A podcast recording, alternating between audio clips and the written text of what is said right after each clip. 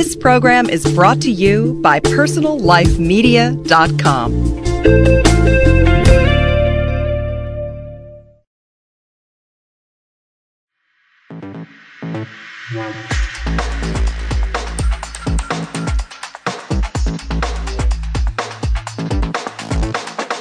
Oh, welcome to Evolutionary Sales. I'm your host, Jason McLean, and your guide in the 21st century marketplace.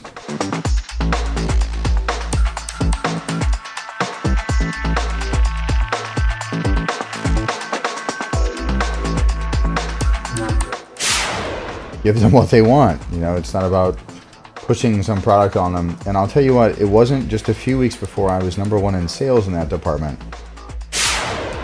But if you really provide such a level of service above and beyond what people are expecting in a retail environment, people are going to remember that.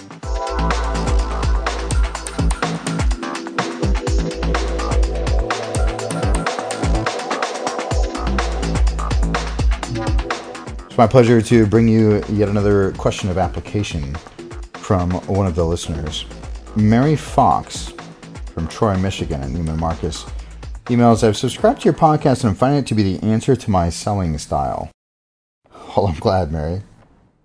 She says, I work in the cosmetics department making straight commission at Neiman Marcus in Troy, Michigan. Is there any special advice for applying the evolutionary sales model in a retail environment? After all, I do need to meet my goals. I feel that I should only be showing customer products I feel they will be happy with, as opposed to just showing them big ticket items that most people in my department do. My question is Is it possible to sell in an evolutionary way without feeling like I'm fleecing my customers, yet still make the money that I need and meet my goals? It's a great question, Mary. Thank you.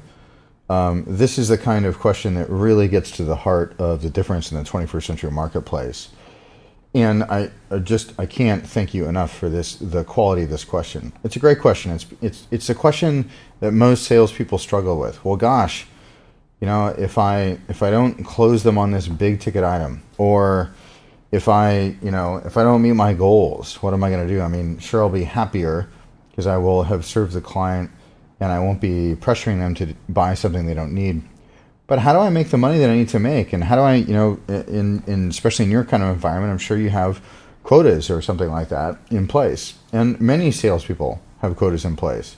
And it's often the fear because a lot of times the system you've been using works. Like your boss is happy, you know, your customers don't have any complaints at least, you're making good money. And first of all, there's going to be a dip when you shift to a new system. That's just the way it is in, in any in any business, any performance related environment, whether it's sports, you know, uh, because you have to adjust to the new system.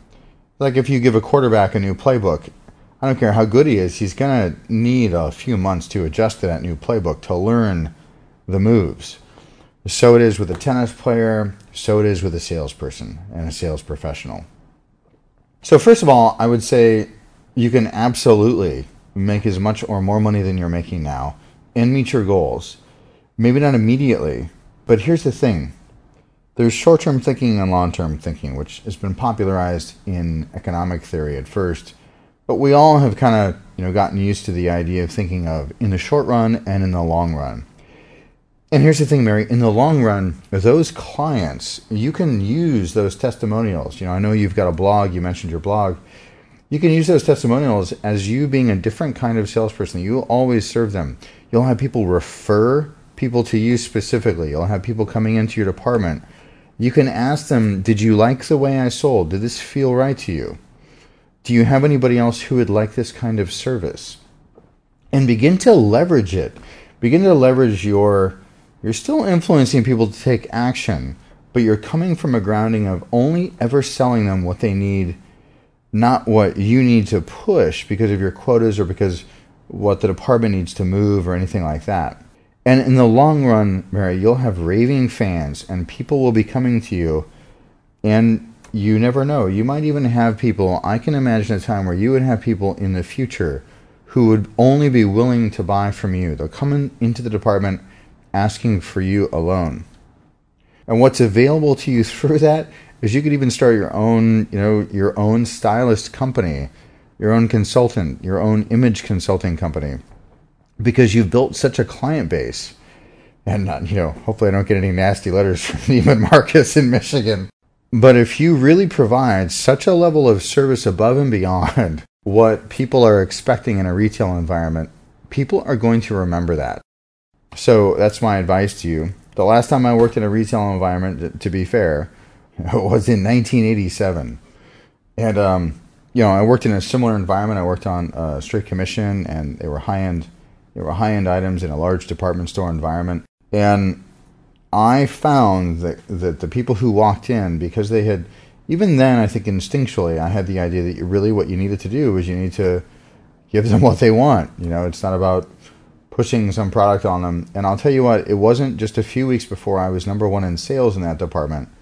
And I was generating something like $300 an hour in, you know, in 1987 or $88 in retail sales. Um, and that caught everyone's eye. You know, here's this young kid. I mean, I, I was only 18 years old or 17 years old. Here's this young kid who all I was doing, Mary, was making sure that I was serving them – and and I hate to, I hate to say it, but often it meant I had to ignore what the department head was saying we should focus on that day in terms of sales.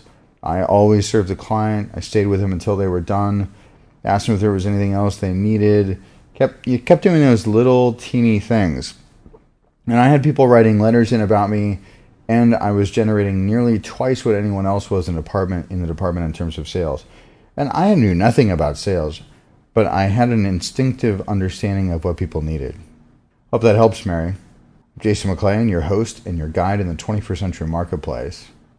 For transcripts of this show or any other shows on the Personal Life Media Network, please visit personallifemedia.com, and there's two L's in personallifemedia.com.